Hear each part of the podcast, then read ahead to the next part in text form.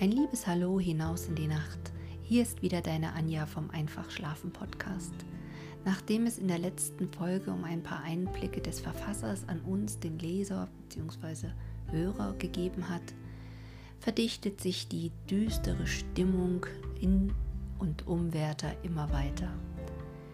Du wirst hören, es geht ganz schön bergab mit ihm. Und das, obwohl es ja auch in der letzten Zeit schon nicht wirklich rosig um ihn stand. Mach es dir jetzt wie immer kuschelig und muschelig. Die Jahreszeit gibt es her, Novemberwetter.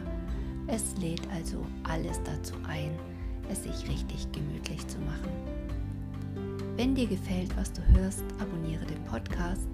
Wenn du eine Nachricht loswerden willst, schreibe eine E-Mail an einfachschlafen.gmx.de und jetzt wünsche ich dir ganz viel Spaß beim Hören. Auf die Ohren. Ciao, deine Anja.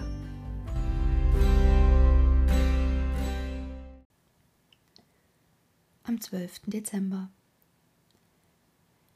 Lieber Wilhelm, ich bin in einem Zustande, in dem jene Unglücklichen gewesen sein müssen, von denen man glaubte, sie würden von einem bösen Geist umhergetrieben. Manchmal ergreift mich's es ist nicht Angst, nicht Begier, es ist ein inneres, unbekanntes Toben, das meine Brust zu zerreißen droht, das mir die Gurgel zupresst. Wehe, wehe, und dann schweife ich umher in den furchtbaren nächtlichen Szenen dieser menschenfeindlichen Jahreszeit. Gestern Abend musste ich hinaus. Es war plötzlich Tauwetter eingefallen. Ich hatte gehört, der Fluss sei übergetreten alle Bäche geschwollen und von Walheim herunter mein Liebestal überschwemmt. Nachts nach Eifle rannte ich hinaus, ein fürchterliches Schauspiel, vom Fels herunter, die wühlenden Fluten in dem Mondlicht wirbeln zu sehen, über Äcker und Wiesen und Hecken und alles, und das weite Tal hinauf und hinab eine stürmende See im Sausen des Windes. Und wenn dann der Mond wieder hervortrat, und über den schwarzen Wolken ruhte, und vor mir hinaus die Flut in fürchterlich herrlichem Widerschein rollte und klang. Da überfiel mich ein Schauer und wieder ein Sehnen. Ach, mit offenen Armen stand ich gegen den Abgrund und atmete hinab, hinab, und verlor mich in der Wonne meine Qualen, meine Leiden da hinabzustürzen, dahin zu brausen wie die Wellen, Oh, und den Fuß vom Boden zu heben vermochtest du nicht und alle Qualen zu enden. Meine Uhr ist noch nicht ausgelaufen, ich fühle es, oh Wilhelm. Wie gern hätte ich mein Menschsein drum gegeben, mit jenem Sturmwinde die Wolken zu zerreißen, die Fluten zu fassen.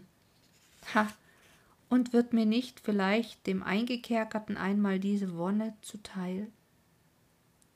Und wie ich wehmütig hinabsah auf ein Plätzchen, wo ich mit Lotten unter einer Weide geruht auf einem heißen Spaziergange. Das war auch überschwemmt, und kaum, dass ich die Weide erkannte. Wilhelm. Und ihre Wiesen, dachte ich, die Gegend um ihr Jagdhaus, wie verstört jetzt vom reißenden Strom unsere Laube, dachte ich. Und der Vergangenheit Sonnenstrahl blickte herein wie einem Gefangenen ein Traum von Herden, Wiesen und Ehrenämtern. Ich stand. Ich schälte mich nicht, denn ich habe Mut zu sterben. Ich hätte nun sitz ich hier, wie ein altes Weib, das ihr Holz von Zäunen stoppelt und ihr Brot an den Türen, um ihr herumsterbendes, freudloses Dasein noch einen Augenblick zu verlängern und zu erleichtern. Am 14. Dezember. Was ist das, mein Lieber? Ich erschrecke vor mir selbst. Ist nicht meine Liebe zu ihr die heiligste, reinste, brüderlichste Liebe? Habe ich jemals einen strafbaren Wunsch in meiner Seele gefühlt? Ich will nicht beteuern, und nun träume. Oh, wie wahr fühlten die Menschen, die so widersprechende Wirkungen fremden Mächten zuschrieben. Diese Nacht ich zitterte, es zu sagen, hielt ich sie in meinen Armen, fest an meinem Busen gedrückt und deckte ihren liebeslispelnden Mund mit unendlichen Küssen. Mein Auge schwamm in der Trunkenheit des ihrigen. Gott, ich bin strafbar, dass ich auch jetzt noch eine Seligkeit fühle, mir diese glühenden Freuden mit voller Innigkeit zurückzurufen. Lotte, Lotte! Und mit mir ist es aus. Meine Sinne verwirren sich. Schon acht Tage habe ich keine Besinnungskraft mehr. Meine Augen sind voll Tränen. Ich bin nirgends wohl und überall wohl. Ich wünsche nichts, verlange nichts. Mir wäre besser, ich ginge. Der Entschluss, die Welt zu verlassen, hatte in dieser Zeit unter solchen Umständen in Werthers Seele immer mehr Kraft gewonnen. Seit der Rückkehr zu Lotten war es immer seine letzte Aussicht und Hoffnung gewesen. Doch hatte er sich gesagt, es solle keine übereilte, keine rasche Tat sein. Er wolle mit der besten Überzeugung, mit der möglichst ruhigen Entschlossenheit diesen Schritt tun. Seine Zweifel, sein Streit mit sich selbst blicken aus einem Zettelchen hervor, das wahrscheinlich ein angefangener Brief an Willem ist und ohne Datum unter seinen Papieren gefunden worden.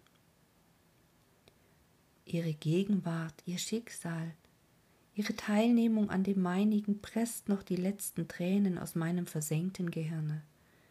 Den Vorhang aufzuheben und dahinter zu treten, das ist alles. Und warum das Zaudern und Zagen, weil man nicht weiß, wie es da hinten aussieht und man nicht wiederkehrt? Und dass das nun die Eigenschaft unseres Geistes ist, da Verwirrung und Finsternis zu ahnen, wovon wir nichts Bestimmtes wissen. Endlich ward er mit dem traurigen Gedanken immer mehr verwandt und befreundet, und sein Vorsatz fest und unwiderruflich, wovon folgender zweideutige Brief, an den er an seinen Freund schrieb, ein Zeugnis abgibt. Am 20. Dezember. Ich danke deiner Liebe, Wilhelm, dass du das Wort so aufgefangen hast. Ja, du hast recht, mir wäre besser, ich ginge. Der Vorschlag, den du zu einer Rückkehr zu euch tust, gefällt mir nicht ganz. Wenigstens möchte ich noch gern einen Umweg machen, besonders da wir anhaltenden Frost und gute Wege zu hoffen haben. Auch ist es mir sehr lieb, dass du kommen willst, mich abzuholen. Verziehe nur noch vierzehn Tage und erwarte noch einen Brief von mir mit dem weiteren. Es ist nötig, dass nichts gepflückt werde, ehe es reif ist, und vierzehn Tage auf oder ab tun viel. Meiner Mutter sollst du sagen, dass sie für ihren Sohn beten soll und dass ich sie um Vergebung bitte wegen alles Verdruss, den ich ihr gemacht habe. Das war nun mein Schicksal, die zu betrüben, denen ich Freude schuldig war. Leb wohl, mein Treuester, allen Segen des Himmels über dich. Leb wohl. Was in dieser Zeit in Lottens Seele vorging, wie ihre Gesinnungen gegen ihren Mann, gegen ihren unglücklichen Freund gewesen, getrauen wir uns kaum mit Worten auszudrücken, ob wir uns gleich davon nach der Kenntnis ihres Charakters wohl einem stillen Begriff machen können und eine schöne weibliche Seele sich in die ihrige denken und mit ihr empfinden kann. So viel ist gewiss. Sie war fest bei sich entschlossen, alles zu tun, um Wärtern zu entfernen und wenn sie zauderte, so war es eine herzliche, freundschaftliche Schonung, weil sie wusste, wie viel es ihm kosten, ja, dass es ihm beinahe unmöglich sein würde. Doch ward sie in dieser Zeit mehr gedrängt, ernst zu machen. Es schwieg ihr Mann ganz über dies Verhältnis, wie sie auch immer darüber geschwiegen hatte, und umso mehr war ihr gelegen, ihm durch die Tat zu beweisen, wie ihre Gesinnungen der seinigen wert seien. An demselben Tage, als Werther den zuletzt eingeschalteten Brief an seinen Freund geschrieben, es war der Sonntag vor Weihnachten, kam er abends zu Lotten und fand sie allein. Sie beschäftigte sich, einige Spielwerke in Ordnung zu bringen, die sie ihren kleinen Geschwistern zum Christgeschenke zurechtgemacht hatte. Er redete von dem Vergnügen, das die Kleinen haben würden, und von den Zeiten, da einen die unerwartete Öffnung der Tür und die Erscheinung eines aufgeputzten Baumes mit Wachslichtern, Zuckerwerk und Äpfeln in paradiesische Entzückung setzte. Sie sollen, sagte Lotten, indem sie ihre Verlegenheit unter ein liebes Lächeln verbarg, sie sollen auch beschert kriegen, wenn sie recht geschickt sind, ein Wachsstöckchen und noch was. Und was heißen Sie geschickt sein? rief er aus. Was soll ich sein? Wie kann ich sein, beste Lotte? Donnerstagabend, sagt sie, ist Weihnachtsabend. Da kommen die Kinder, mein Vater auch, da kriegt jedes das Seinige, da kommen sie auch, aber nicht er. Werther stutzte. Ich bitte Sie, fuhr sie fort, es ist nun einmal so. Ich bitte Sie um meiner Ruhe willen. Es kann nicht, es kann nicht so bleiben. Er wendete seine Augen von ihr ab und ging in der Stube auf und ab und murmelte das. Es kann nicht so bleiben zwischen den Zähnen. Lotte, die den schrecklichen Zustand fühlte, worein ihn diese Worte versetzt hatten, suchte durch allerlei Fragen seine Gedanken abzulenken. Aber vergebens. Nein, Lotte, rief er aus, ich werde sie nicht wiedersehen. Warum das? versetzte sie. Werther, Sie können, Sie müssen uns wiedersehen, nur mäßigen Sie sich. Oh, warum mussten Sie mit dieser Heftigkeit, dieser unbezwinglich haftenden Leidenschaft für alles, was Sie einmal anfassen, geboren werden? Ich bitt Sie, fuhr sie fort, indem sie ihn bei der Hand nahm, mäßigen Sie sich. Ihr Geist, Ihre Wissenschaften, Ihre Talente, was bieten die Ihnen für mannigfaltige Ergötzungen dar? Seien Sie ein Mann.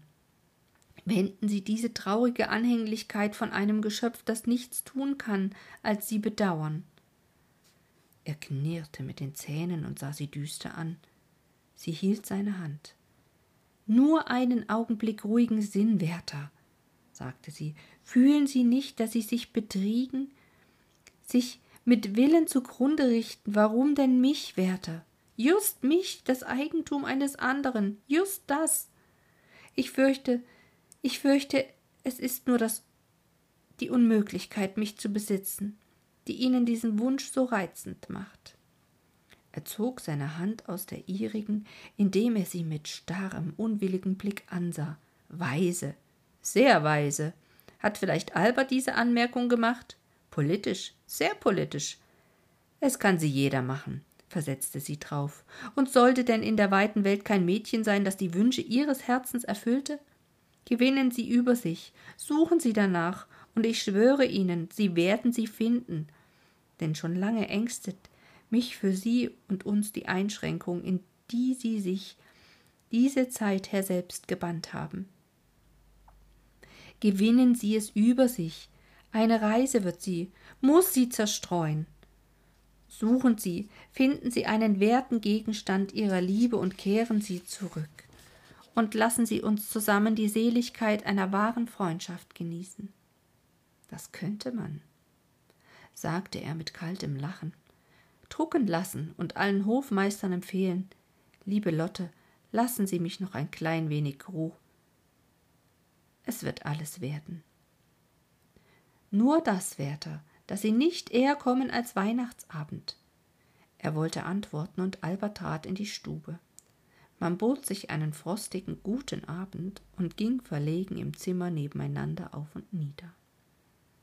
Werther fing einen unbedeutenden Diskurs an, der bald aus war. Albert desgleichen, der dann seine Frau nach gewissen Aufträgen fragte, und als er hörte, sie seien noch nicht ausgerichtet, ihr einige Worte sagte, die Wärter kalt, ja gar hart vorkamen. Er wollte gehen, und er konnte nicht und zauderte bis acht, da sich denn sein Unmut und sein Unwillen immer vermehrte, bis der Tisch gedeckt wurde und er Hut und Stock nahm. Albert lud ihn zu bleiben, er aber, der nur ein unbedeutendes Kompliment zu hören glaubte, dagegen, dankte kalt und ging weg. Er kam nach Hause, nahm seinem Burschen, der ihm leuchten wollte, das Licht aus der Hand und ging allein in sein Zimmer. weinte laut, redete aufgebracht mit sich selbst, ging heftig die Stube auf und ab und warf sich endlich in seinen Kleidern aufs Bette, wo ihn der Bedientete fand, der es gegen elfe wagte hineinzugehen, um zu fragen, ob er dem Herrn die Stiefeln ausziehen sollte, dass er denn zuließ, und dem Bedienten verbot, den anderen Morgen ins Zimmer zu kommen, bis er ihn rufen würde. Montags früh, den 21. Dezember, schrieb er folgenden Brief an Lotten, den man nach seinem Tode versiegelt auf seinem Schreibtische gefunden und ihr überbracht hat, und den ich absatzweise hier einrücken will, so wie aus den Umständen erhellet, dass er ihn geschrieben habe. Es ist beschlossen, Lotte. Ich will sterben, und das schreibe ich dir ohne romantische Überspannung, gelassen an dem Morgen des Tages, an dem ich dich zum letzten Male sehen werde. Wenn du dieses liesest, meine Beste, dockt schon das kühle Grab die erstarrten Reste des Unruhigen, Unglücklichen, der für die letzten Augenblicke seines Lebens keine größere Süßigkeit weiß, als sich mit dir zu unterhalten. Ich habe eine schreckliche Nacht gehabt und ach, eine wohltätige Nacht. Sie ist es, die meinen Entschluss befestigt, bestimmt hat. Ich will sterben. Wie ich mich gestern von dir riss in der fürchterlichen Empörung meiner Sinne, wie sich alles, das nach meinem Herzen drängte und mein hoffnungsloses, freudeloses Dasein neben dir in grässlicher Kälte mich anpackte. Ich erreichte kaum mein Zimmer. Ich warf mich außer mir auf meine Knie und o oh Gott, du gewährtest mir das letzte Labsal der bittersten Tränen. Tausend Anschläge, tausend Aussichten wüteten durch meine Seele und zuletzt stand er da. Fest, ganz, der letzte, einzige Gedanke, ich will sterben. Ich legte mich nieder und morgens in der Ruhe des Erwachens steht er noch fest, noch ganz stark in meinem Herzen. Ich will sterben. Es ist nicht Verzweiflung, es ist Gewissheit, dass ich ausgetragen habe und dass ich mich opfere für dich. Ja, Lotte, warum sollte ich es verschweigen? Eins von uns dreien muss hinweg, und das will ich sein. O meine Beste, in diesem zerrissenen Herzen ist es wütend herumgeschlichen, oft deinen Mann zu ermorden dich, mich, so sei es denn. Wenn du hinaufsteigst auf den Berg an einem schönen Sommerabende, dann erinnere dich meiner, wie ich so oft das Tal heraufkam und dann blicke nach dem Kirchhofe hinüber nach meinem Grabe. Wie der Wind das hohe Gras im Scheine der sinkenden Sonne hin und her wiegt ich war ruhig, da ich anfing. Nun, nun wein ich wie ein Kind, da alles das so lebhaft um mich wird. Gegen zehn rief Werther seinem Bediensteten und unter dem Anziehen sagte er ihm, dass er einige Tage verreisen würde. Er solle daher die Kleider auskehren und alles zum Einpacken zurechtmachen. Auch gab er ihm Befehl, überall Kontos zu fordern einige ausgeliehene Bücher abzuholen und einigen Armen, denen er wöchentlich etwas zu geben gewohnt war, ihr zugeteiltes auf zwei Monate voraus zu bezahlen. Er ließ sich das Essen auf die Stube bringen und nach Tische ritt er hinaus zum Amtmanne, den er nicht zu Hause antraf. Er ging tiefsinnig im Garten auf und ab und schien noch zuletzt alle Schwermut der Erinnerung auf sich häufen zu wollen. Die Kleinen ließen ihn nicht lange in Ruhe. Sie verfolgten ihn, sprangen an ihm hinauf, erzählten ihm, dass, wenn morgen und wieder morgen und noch ein Tage wäre, sie die Christgeschenke bei Lotten holten und erzählten ihm Wunder, die sich ihre kleinen Einbildungskräfte versprach. Morgen, rief er aus, und wieder morgen und noch ein Tag. Und küsste sie alle herzlich und wollte sie verlassen, als ihm der Kleine noch etwas in das Ohr sagte. Der verriet ihm, die großen Brüder hätten schöne Neujahrswünsche geschrieben, so groß, und einen für den Papa, für Albert und Lotten ein und auch für den Herrn Werther, die wollten sie am Neujahrstage früh überreichen. Das übermannte ihn. Er schenkte jedem etwas, setzte sich zu Pferde, ließ den Alten grüßen und ritt mit Tränen in den Augen davon. Gegen fünf kam er nach Hause, befahl der Magd nach dem Feuer zu sehen und es bis in die Nacht zu unterhalten. Den Bedienteten hieß er Bücher und Wäsche unten in den Koffer packen und die Kleider an, einzunähen. Darauf schrieb er wahrscheinlich folgenden Absatz seines letzten Briefes an Lotten. Du erwartest mich nicht. Du glaubst, ich würde gehorchen und erst Weihnachtsabend dich wiedersehen. O Lotte, heut oder nie mehr. Weihnachtsabend hältst du dieses Papier in deiner Hand, zitterst und benetzt es mit deinen lieben Tränen. Ich will, ich muss. O wie wohl ist es mir, dass ich entschlossen bin. Lotte war indes in einen sonderbaren Zustand geraten. Nach der letzten Unterredung mit Werthern hatte sie empfunden, wie schwer es ihr fallen werde, sich von ihm zu trennen, was er leiden würde, wenn er sich von ihr entfernen sollte. Es war wie im Vorübergehen in Alberts Gegenwart gesagt worden, dass Werther vor Weihnachtsabend nicht wiederkommen werde, und Albert war zu einem Beamten in der Nachbarschaft geritten, mit dem er Geschäfte abzutun hatte und wo er über Nacht ausbleiben musste. Sie war nun allein. Keines von ihren Geschwistern war um sie, sie überließ sich ihren Gedanken, die stille über ihren Verhältnissen herumschweiften. Sie sah sich nun mit dem Mann auf ewig verbunden, dessen Liebe und Treue sie kannte, dem sie von Herzen zugetan, dessen Ruhe, Zuverlässigkeit, recht vom Himmel dazu bestimmt sein schien, dass eine wackere Frau das Glücke ihres Lebens darauf gründen sollte. Sie fühlte, was er ihr und ihren Kindern auf immer sein würde. Auf der anderen Seite war ihr Werther so teuer geworden.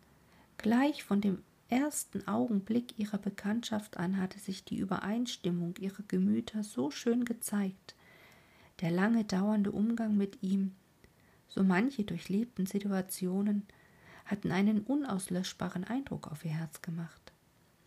Alles, was sie Interessantes fühlte und dachte, war sie gewohnt, mit ihm zu teilen, und seine Entfernung drohte in ihr ganzes Wesen eine Lücke zu reißen, die nicht wieder ausgefüllt werden konnte. Oh, hätte sie ihn in dem Augenblicke zum Bruder umwandeln können, wie glücklich wäre sie gewesen. Hätte sie ihn mit einer ihrer Freundinnen verheiraten dürfen, hätte sie hoffen können, auch sein Verhältnis gegen Albert ganz wiederherzustellen. Sie hatte ihre Freundinnen der Reihe nach durchgedacht und fand bei einer jeglichen etwas anzusetzen, fand keine, der sie ihn gegönnt hätte. Über allen diesen Betrachtungen fühlte sie es tief, ohne sich es deutlich zu machen, dass ihr herzliches, heimliches Verlangen sei, ihn für sich zu behalten, und sagte sich daneben, dass sie ihn nicht behalten könne, behalten dürfe. Ihr reines, schönes, sonst so leichtes und leicht sich helfendes Gemüt empfand den Druck einer Schwermut, dem die Aussicht zum Glück verschlossen ist. Ihr Herz war gepresst, und eine trübe Wolke lag über ihrem Auge. So war es halb sieben geworden, als sie Wertern die Treppe hinaufkommen hörte und seinen Tritt, seine Stimme, die nach ihr fragte, bald erkannte. Wie schlug ihr das Herz, und wir dürfen fast sagen, zum ersten Mal bei seiner Ankunft. Sie hätte sich gern vor ihm verleugnen lassen, und als er hereintrat, rief sie ihm mit einer Art von leidenschaftlicher Verwirrung entgegen Sie haben nicht Wort gehalten. Ich habe nichts versprochen, war seine Antwort. So hätten Sie wenigstens meiner Bitte stattgeben sollen, versetzte sie. Ich bat Sie um unserer beider Ruhe. Sie wusste nicht recht, was sie sagte, ebenso wenig, was sie tat, als sie nach einigen Freundinnen schickte, um nicht mit Wertern allein zu sein. Er legte einige Bücher hin, die er gebracht hatte, fragte nach anderen, und sie wünschte bald, dass ihre Freundinnen kommen, bald, dass sie wegbleiben möchten, das Mädchen kam zurück und brachte Nachricht, dass sich beide entschuldigen ließen. Sie wollte das Mädchen mit ihrer Arbeit in das Nebenzimmer sitzen lassen, dann besann sie sich wieder anders. Werther ging in der Stube auf und ab, sie trat ans Klavier und fing ein Menuett an. Sie wollte nicht fließen. Sie nahm sich zusammen und setzte sich gelassen zu Wärtern, der seinen gewöhnlichen Platz auf dem Kanapee eingenommen hatte. Haben Sie nichts zu lesen? sagte sie. Er hatte nichts. Da drin in meiner Schublade, fing sie an, liegt Ihre Übersetzung einiger Gesänge Ossians. Ich habe sie noch nicht gelesen, denn ich hoffte immer, sie von Ihnen zu hören. Aber Zeither hat sich's nicht finden, nicht machen wollen. Er lächelte holte die Lieder, ein Schauer überfiel ihn, als er sie in die Hände nahm, und die Augen standen ihm voll Tränen, als er hineinsah. Er setzte sich nieder und las. Stern der dämmernden Nacht, schön funkelst du in Westen, hebst dein strahlend Haupt aus deiner Wolke, wandelst stattlich deinen Hügel hin. Wornach blickst du auf die Heide? Die stürmenden Winde haben sich gelegt, von fern kommt das Griesbachsmurmeln, rauschende Wellen spielen am Felsen ferne. Das Gesumme der Abendfliegen schwärmt übers Feld. Wonach siehst du schönes Licht? Aber du lächelst und gehst freudig, umgeben dich die Wellen und baden dein liebliches Haar. Lebe wohl, ruhiger Strahl, Erscheine, du herrliches Licht von Ossians Seele. Und es erscheint in seiner Kraft. Ich sehe meine geschiedenen Freunde. Sie sammeln sich auf Flora, wie in den Tagen, die vorüber sind. Fingal kommt wie eine feuchte Nebelsäule. Um ihn sind seine Helden. Und siehe, die Barden des Gesanges.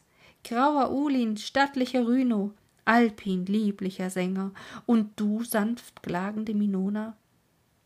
Wie verändert seid ihr, meine Freunde, seit den festlichen Tagen auf Selma, da wir buhlten um die Ehre des Gesanges wie Frühlings lüfte den Hügel hin und wechselnd beugend das schwach lispelnde Gras.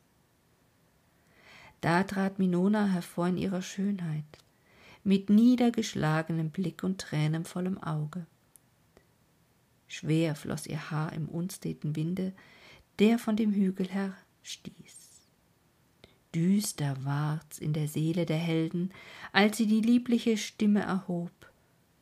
Denn oft hatten sie das Grab Salgas gesehen, oft die finstere Wohnung der weißen Kolmar. Kolmar, verlassen auf dem Hügel mit der harmonischen Stimme. Salga versprach zu kommen, aber ringsum zog sich die Nacht. Höret Kolmars Stimme, da sie auf dem Hügel allein saß.